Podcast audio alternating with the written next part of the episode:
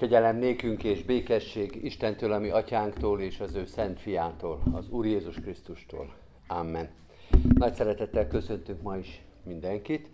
Úrvacsorára készítő sorozatunk második estején, és szeretettel köszöntjük a mai igehirdetőnket, Borsos Pintér Nórán, gyülekezetünk lelkipásztorát, aki most gyermekeivel otthon van, és uh, így a szolgálatban éppen szünetel az ő tevékenységét, de szeretettel várjuk majd vissza, és uh, erre most egy jó alkalom is, hogy emlékezzünk az ő szolgálatára, és egy ilyen pontot be tudtunk iktatni.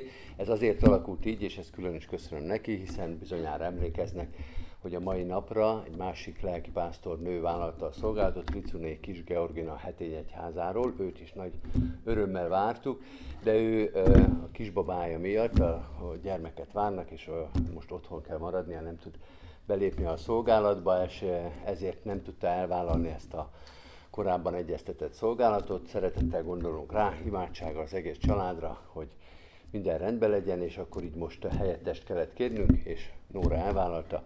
Köszönjük neki ezt a segítséget is. Most az 512. dicsérettel kezdjük az alkalmunkat. 512. dicsérettel készüljünk arra az igehirdetés sorozatra, amelynek az összefoglaló címe ugye a beszélgetés Jézussal olyan bibliai igéket olvasunk, ahol Jézussal való közvetlen beszélgetéseknek lehetünk a fültanúi, e, illetve bizonyos értelemben a résztvevői, amennyiben magunkra értelmezzük ezeket a helyzeteket. E, ebben segíthet nekünk készülésként ez az ének. Énekeljük végig, mind a hat verszakkal, szólj, szólj hozzám, Uram, mert szolgált hallja szódat.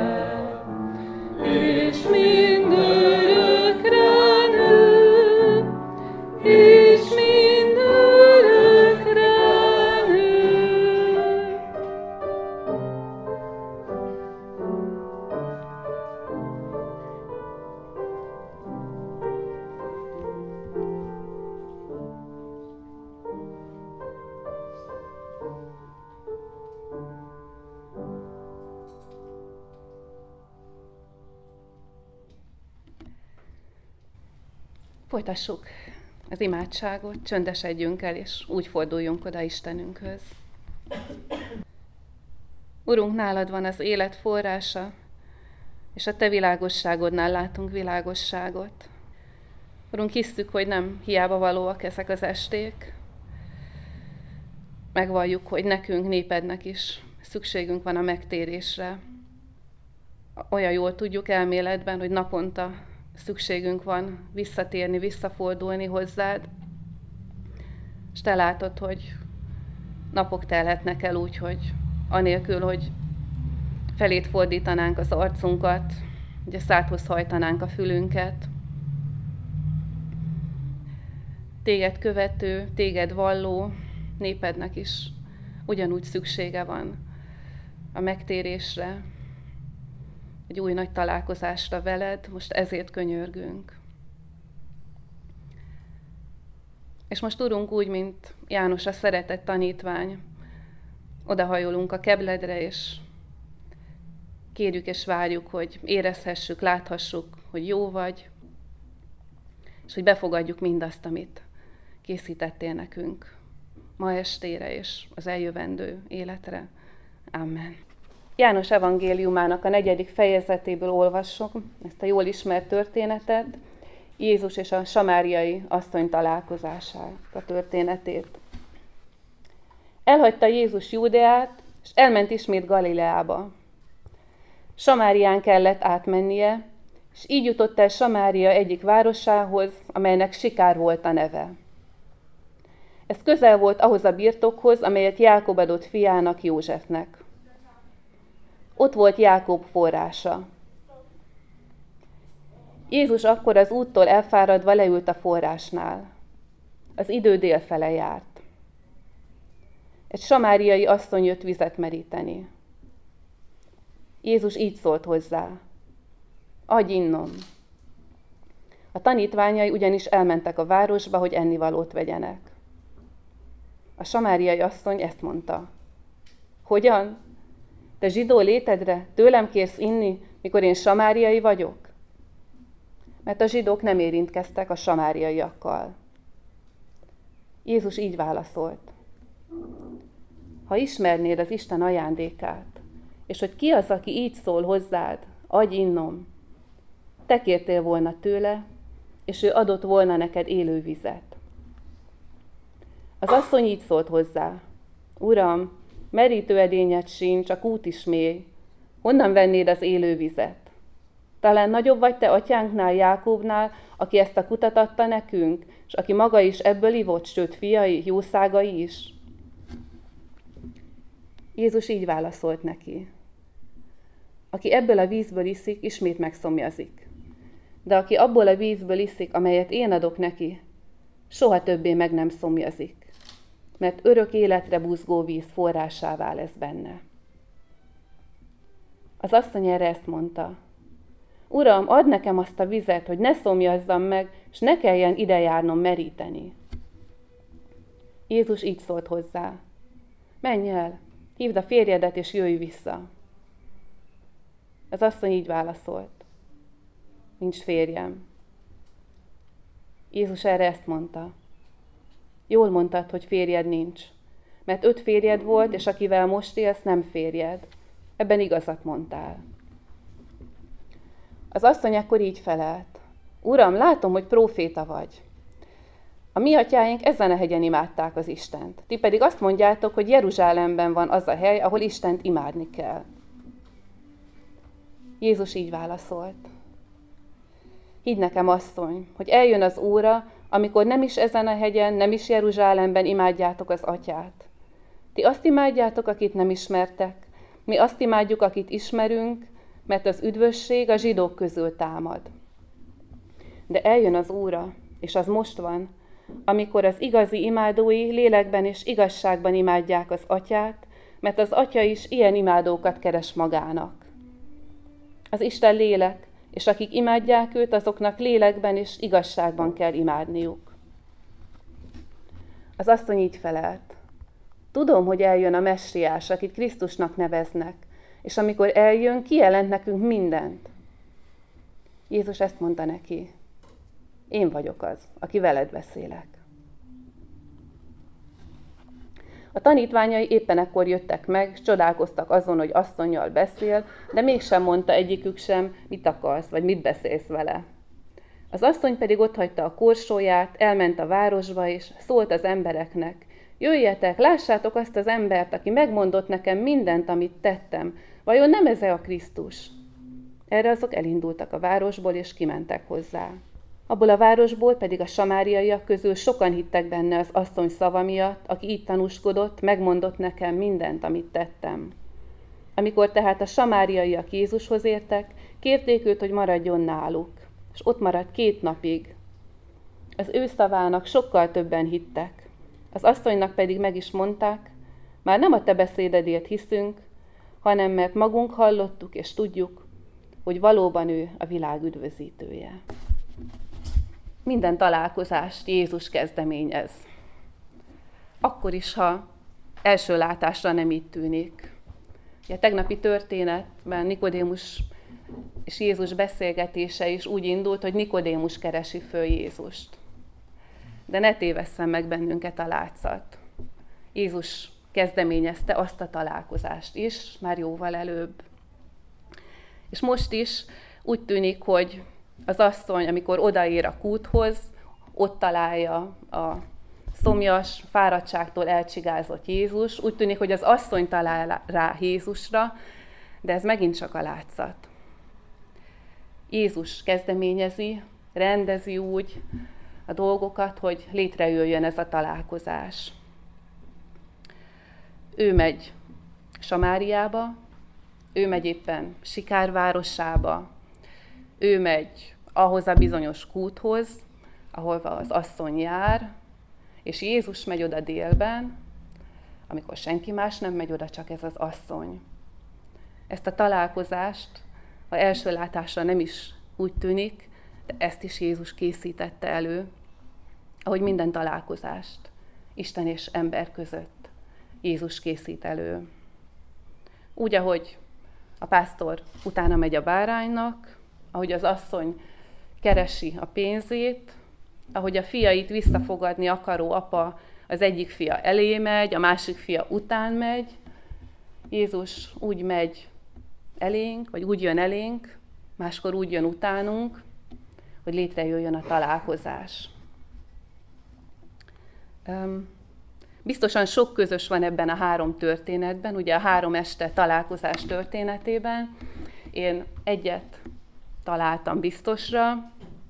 Úgy fogalmaztam meg, ugye, hogy a Nikodémussal, a Samáriai asszonynal és majd a Simon Péterrel való találkozás beszélgetésben az a közös, hogy mindegyik egy sorsdöntő vagy alapozó találkozás Jézussal. És akkor le is lövöm a poén, de nem baj, mert akkor így fogunk az egész történetre nézni, azért sorsdöntő, vagy azért mindent megalapozóak ezek a találkozások, mert ezek annak a lehetőségei, hogy, hogy az a bizonyos ember fölismerje azt, hogy kicsoda Jézus, hogy ő az Isten fia, és hogy Jézus bejelentesse az igényét arra, hogy a világ megváltójaként az ő megváltója is legyen.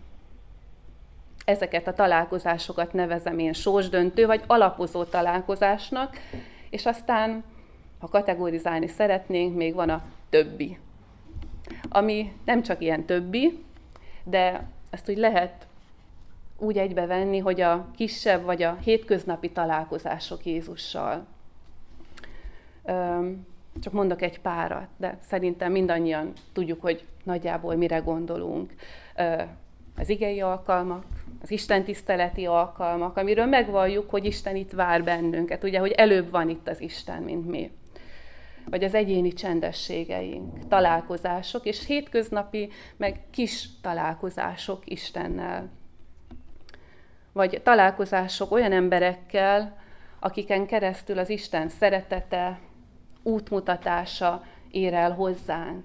Ezek is találkozások, és kicsi vagy hétköznapi találkozások Istennel.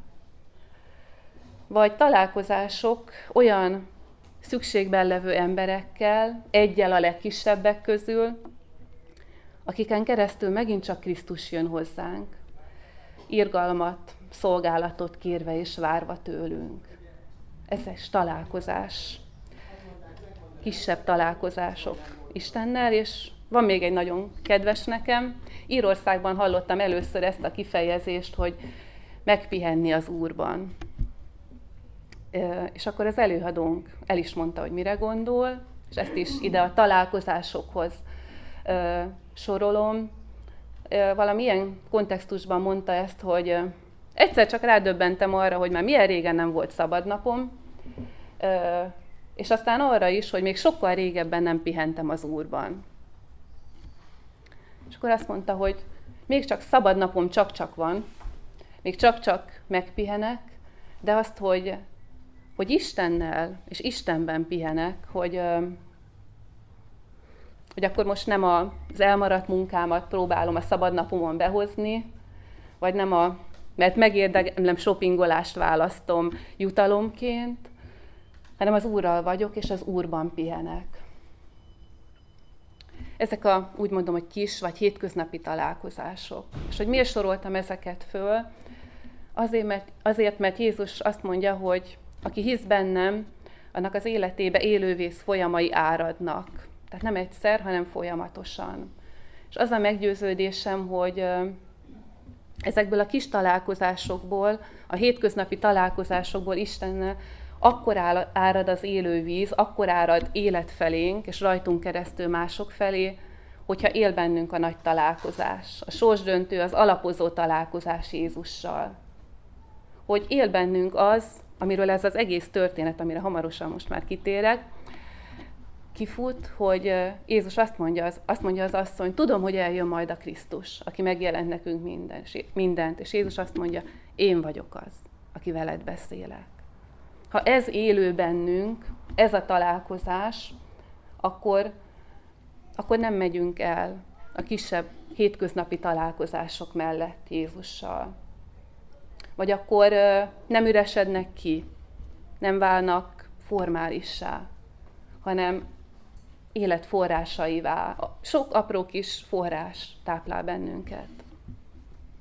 És nem véletlen, és nagyon jó, hogy ez a sorozat a sorsdöntő az alapozó találkozásról szól, mert, mert ebből indul ki az élet.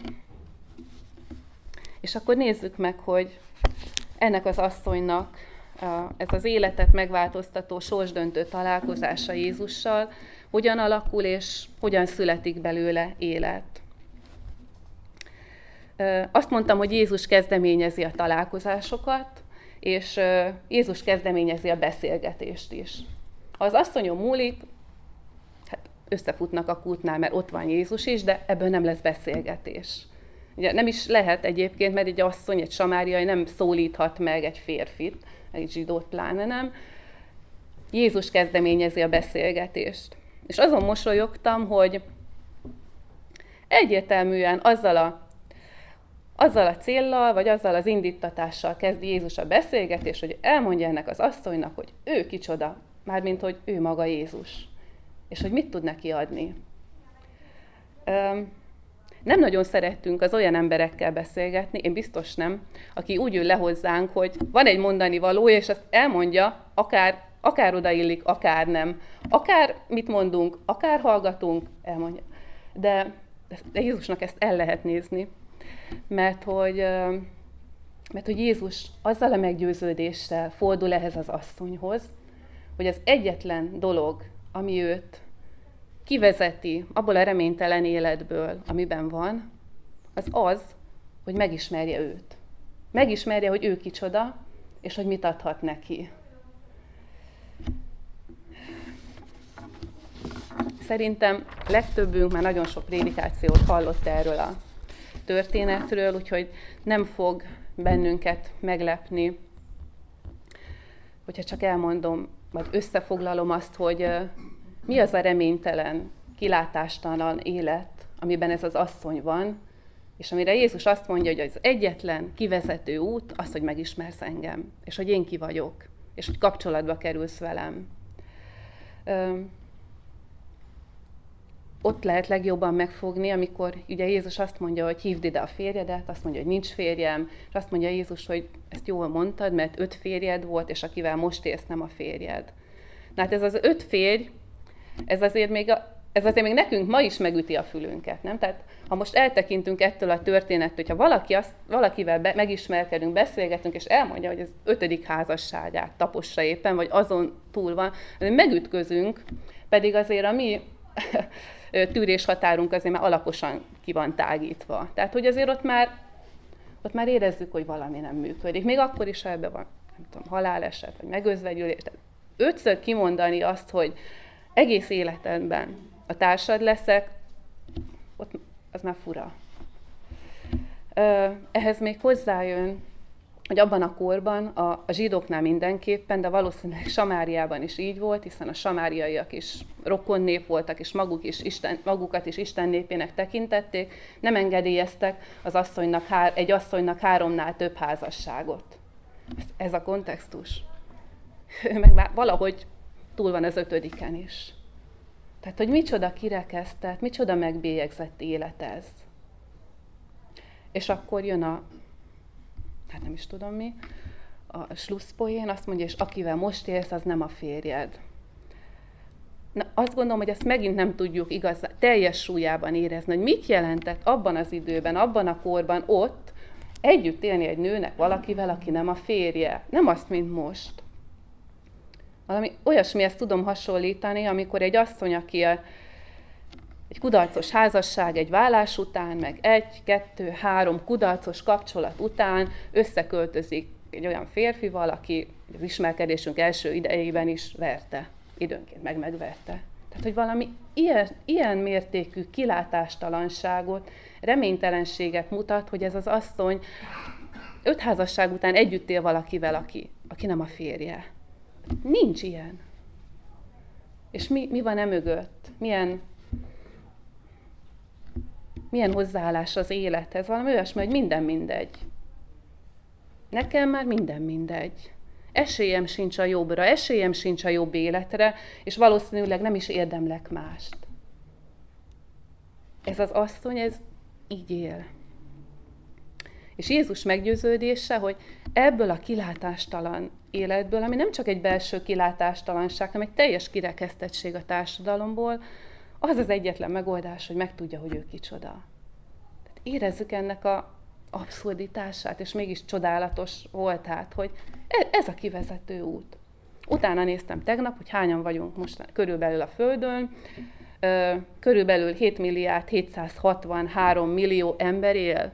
És arra gondoltam, hogy hát a változatosság gyönyörköztet, valószínűleg akkor 7 milliárd 767 millió féle kilátástalan élet van az Isten nélkül. Mert hogy magunkra szabjuk, tehát mindenki egyénivé teszi a kilátástalanná vált életét. De hogy, de hogy az Isten nélkül, vagy így, vagy úgy, akár látszik, mint a samáriai asszony, akár nem, de, de nincs perspektíva.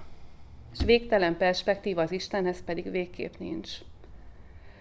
És Jézus azt mondja, hogy nem csak ennek a samáriai asszonynak az a megoldás, hogy megismerjen engem, és megkapja az élet ajándékát, hanem mind a 7 milliárd, 700 valahány millió embernek. Akármilyen különböző képpen jelenik meg a probléma, akár az élettől való szorongásban, akár a halálfélelemben, akár a gazdagság, akár a hiány terhében, mindegy. És azt mondja Jézus, hogy ha engem megismersz, az áttöri a reménytelenséget. Hogyan töri át Jézus a reménytelenséget? Ugye azt mondja, hogy hívd ide a férjedet. Nem azért, hogy moralizáljon. Nem azért, hogy azt mondja, hogy akkor most beszéljük át a hetedik parancsolatot, meg ha már itt vagyunk, akkor a másik kilencet is. Hanem, hanem azért, hogy megérintse a leprást. Ugye sokszor el szoktuk mondani a, annak a történetnek kapcsán, amikor megy oda a leprás gyógyulni, hogy Uram, ha akarod, meggyógyíthatsz, onnan messziről kiabál. És Jézus megérinti, és úgy gyógyítja meg. És ezt az asszonyt is ott érinti meg, ahol ez az asszony azt gondolja, hogy elfogadhatatlan az élete az Istennek és másoknak is. Szóba hozza, megérinti a témát, mindenféle ítélkezés, mindenféle helyeslés nélkül. Hívd ide a férjed, nincs férjem, jól mondtad, szépen fogalmazva. És akkor az asszony látszólag témát vált, illetve nem csak látszólag, egyértelműen témát vált. És akkor föltesz egy érdekes teológiai kérdést, hogy hol kell imádni az Istent, és Jézus válaszol is erre korrektül. De miért? Azért, mert a vége az az, hogy ezek után a mondatok után az asszonynak beugrik az, hogy hát tudom, hogy el kell jönni a Krisztusnak, aki mindenre választad. És akkor itt van az elkészített mondat, én vagyok az, aki veled beszélek. Ö, és tényleg beült az a mondat, és tényleg úgy érintette meg Jézus a legszégyentelibb pontját az asszony életének, hogy az gyógyult, mert ezek után, amikor megjönnek a tanítványok, és kicsit furcsán néznek rájuk, az asszony veszi az adást, szalad a, a samáriaiakhoz, és elmondja, hogy ö, gyertek, nézd, lássátok azt az embert, aki megmondott nekem mindent, amit tettem. Azt teregeti ki, ami miatt eddig mások szemelése mert kerülni. Mert, mert átélte azt, hogy az Isten ezt ismeri benne, ezt elfogadja, és hogy kapcsolatot létesít vele, ezen keresztül is, a kivetettségén keresztül is. Arra gondoltam, biztos rossz májú vagyok, hogy hát ugye csak arról ír a Szentírás, hogy, hogy amikor ezt meghallották, sok samáriai ment megnézni Jézust magának. De én azért biztos vagyok benne, hogy nem szaladt oda az egész város, és biztos vagyok benne, hogy voltak olyan reakciók, tehát most képzeljük el, oda jön ez a nő, ilyen hírben áll, és azt mondja, hogy nézzétek meg azt az embert, aki megmondott nekem mindent, amit tettem. Milyen reakció? Na, az már nem semmi. Uh-huh, szép lehetett. Tehát, hogy biztos, hogy voltak ilyen reakciók, olyan, amitől eddig félt, ami, az, ami miatt kerülte az embereket. Biztos, hogy nem csak egyöntetően rohant mindenki Jézushoz ö, most védett ezek ellen, mert az Isten elfogadta őt. Mert, ö, mert megkapta azt az élővizet, amit olyan nehéz megfogalmazni, hogy mi, de hát azt, ami összeköti őt az Istennel. Ö, azt olvastam, és ez, ez talán segít nekünk is megérteni, mit kapott ez a nő, ami miatt ennyire megváltozott az élete. Mi ez az élővíz? A Héber szóhasználatban az élővíz tehát ezt nem csak Jézus találta ki. Az élő víz az a fentről jövő esővizet jelenti, vagy a lentről jövő forrásvizet. Ezt nevezték élővíznek így, szemben a ciszternákba összegyűjtött, hát egy idő után kicsit állott esővízzel. Vagyis azt nevezték élővíznek, ami az Istentől jön, áldásul, életet ad és áttör mindenen. És pont ez történik az asszony életében. Azt kapja meg az Isten Krisztusától, ami az Istentől jön, életet ad neki, és áttör mindenen. Mindenen, ami eddig elválasztotta Istentől és embertől. És akkor itt jutott eszembe, és most már ez lesz az utolsó gondolat, egy népmesei fordulat, egy, egy, egy, kép igazából, amikor van egy forrás, és az emberek nem értik azt, hogy miért jön keserű víz belőle, amíg sokáig édes víz jött belőle, abból ittunk, táplálkoztunk. És akkor végre valaki megmondja, hogy azért keserű víz jön a forrásból, mert egy nagy, csúnya varangyú rajta, az piszkolja be a vizet. És azt a varangyot valaki el tudná űzni, akkor újra tiszta édes víz jönne a forrásból. És ezt ezt a kérdést vigyük még Isten elé, hogy, hogy a mi forrásunkon, az élővíz forrásán ül-e varangy? És ha igen, akkor milyen varangy ül? Mert hogy azt látjuk, hogy tényleg, amikor, amikor fölismeri ez az asszony, kicsoda a Krisztus, és hogy mit ad neki, és ahogy mi is fölismertük egyszer, talán többször, hogy kicsoda az Isten, és mit ad nekünk, akkor, akkor tényleg folytak az élő víz folyamai az életünkbe. És akkor, akkor a kis találkozásokat is észrevettük és megéltük az Istennel, hogy, és azt gondolom, újra csak azt tudom mondani, hogy akkor a hétköznapi találkozások akkor adják az élő vizet, hogyha, hogyha él bennünk ez, hogy, hogy Jézus a Krisztus, és ő a, ő a megoldás az életünkre. hogyha ha ez ellaposodott, vagy ha ezen valami ül, az mi lehet? Azt érdemes oda vinni az Isten elé. A halálfélelem? A keresztény embernek is lehet halálfélelme. Hogy ne lenne. Vagy egy be nem gyógyult seb a múltból. Vagy a keresztény énképünkbe bele nem illő bukás. Vagy a rengeteg teendőnk, ami, ami visszaszorította annak az erejét, hogy, hogy az Isten Krisztusa itt van, és adja magát és az ajándékát nekünk, nekem, az Isten népének, nekünk, együtt is, mert így jobban folyik az élő víz. Ugye, a csöndes imádságunkba ezt vigyük az Isten elé, hogy van-e varangy, és ha van, akkor kérjük Jézus, hogy küldje vissza oda, ahonnan jött. vigyük ezt elé, hogy, hogy váljon szabaddá a forrás, az élővíz forrása újra az életünkben, hogy az áldásul legyen saját magunk és mások számára is. Amen. Akkor csendben folytassuk az imádságot Urunkkal.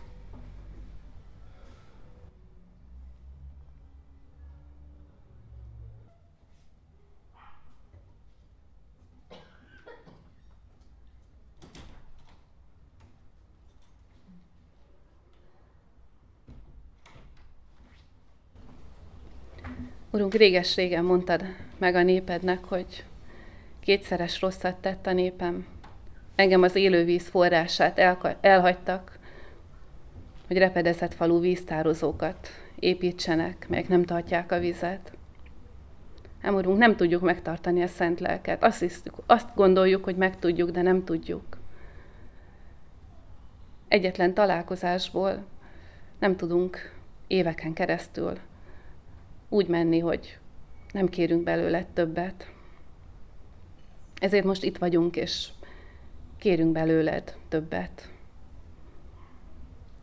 Abból a jelenlétből, ami meggyógyította ezt az asszonyt, kihozta a reménytelenségből, és annyi mindenkit meggyógyított, látszólag gyógyulásra se vágyó, vagy olyan embereket, akiknek szükségük se volt a gyógyulásra, de valójában volt, olyanokat, akikről el se tudtuk képzelni, képzelni, hogy meggyógyulnak, és meggyógyítottad őket.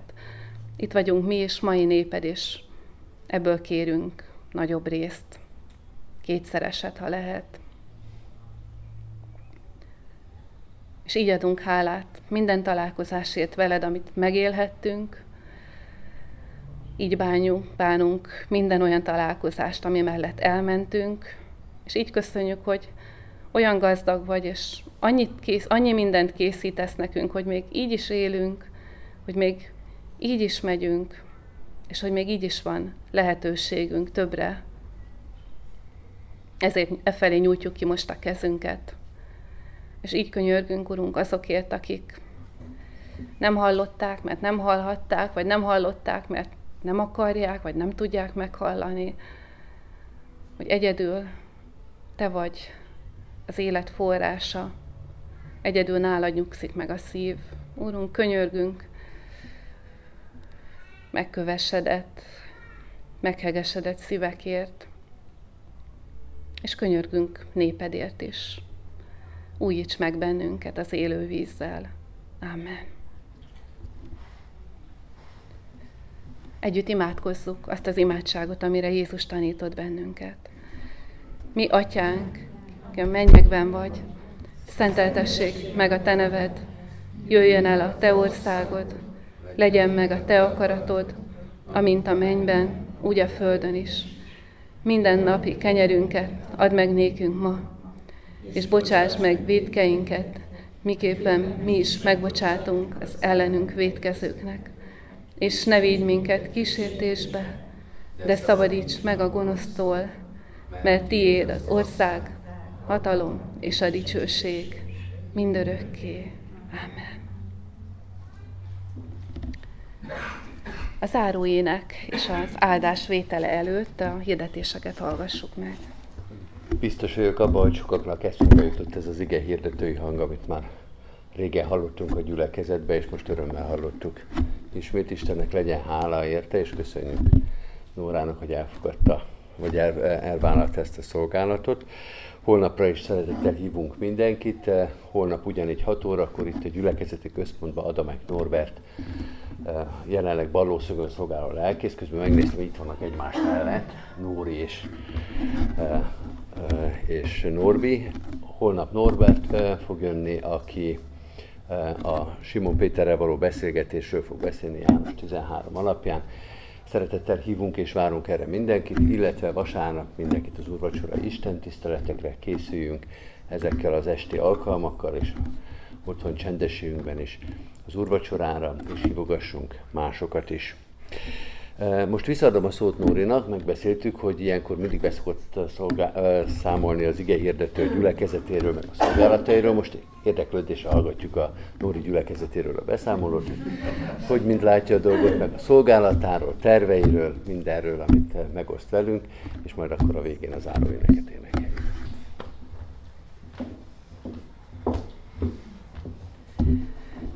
Hát most nem jöttem messziről, úgyhogy nem mondhatok azt, amit akarok.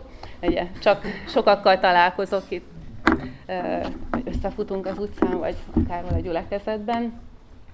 Hát most már negyedik éve, hogy otthon vagyok, ugye az első évet, mikor a gyermekeket vártam, most már három évet betöltötték a picikéink, Danika és Bíborka, úgyhogy szeptembertől óvodába mennek.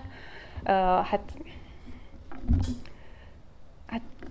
nem tudok mit mondani, tehát hogy ugy, ugyanúgy ugyanolyan áldott elhívásként élem meg azt, hogy az Úristen megengedte, hogy édesanyja legyek, mint ahogy a lelkészi szolgálatomat.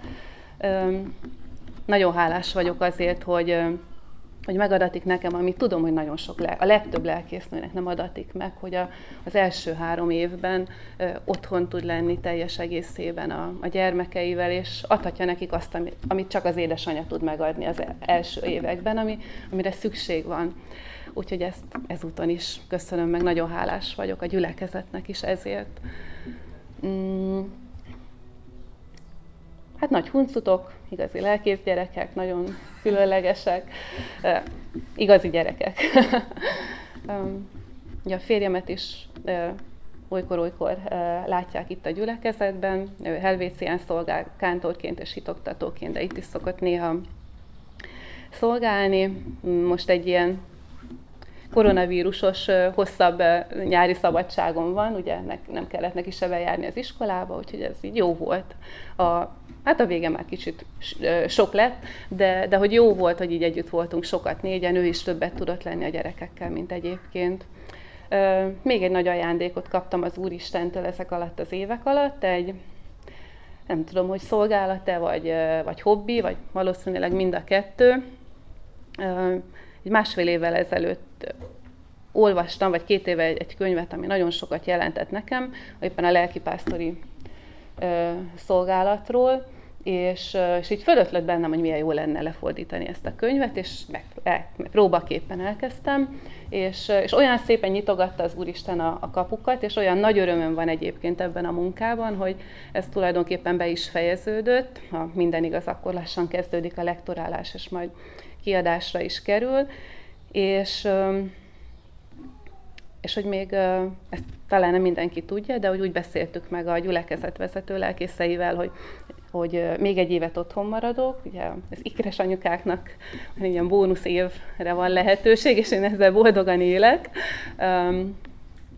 És van egy régi álmom, a, egy, egy hosszabb lélegzetű könyv az imádságról, az imaformákról, ennek a lefordítása. Mikor tizen jó pár évvel ezelőtt hazajöttem Írország, vagy megvettem és elolvastam, és nagyon sokszor újra kézbe vettem, azt mondtam, hogy egyszer én ezt lefordítom, mert semmi alapja nem volt. És hogy azt érzem, hogy az Úristen most készítette el erre a lehetőséget, hogy a gyerekek óvodába mennek, tehát lesz nem csak ilyen lopott idők lehetnek, hanem tudok elmélyültebben is foglalkozni ezzel a könyvvel. Az a tervem, hogy végig imádkozva ezeket az imaformákat fordítom le ezt a könyvet, hogy ne csak egy ilyen elmélet legyen, hanem azt remélem, hogy majd a fordításon is érződik, hogy, hogy nem csak elmélet ez, hanem valami, amit, amit megélünk és gyakorlunk, és, és ebből mérhetetlen módon gazdagodunk. Úgyhogy, és akkor ez, ez, ez szerint, ha minden úgy alakul, ahogy, ahogy gondoljuk, meg várjuk, akkor majd jövő év szeptemberében állok vissza szolgálatban. Köszönöm szépen. És akkor a záró énekünket énekeljük, és utána úgy kérjük el Isten áldását az életünkre. 373. dicséret valamennyi versét énekeljük. 373-as dicséret így kezdődik, jövel teremtő Szentlélek, és híveiddel légy vélek.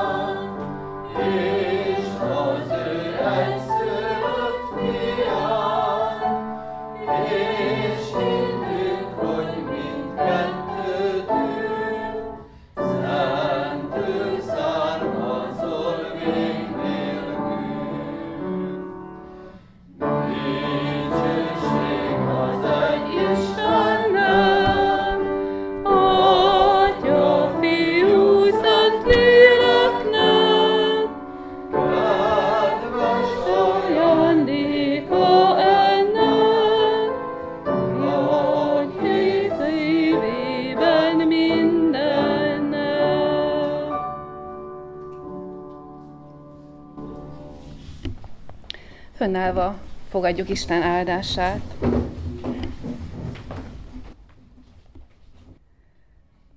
Aki abból a vízből iszik, amit én adok, mondja Jézus, soha többé meg nem szomjazik, mert örök életre buzgó víz forrásává lesz benne.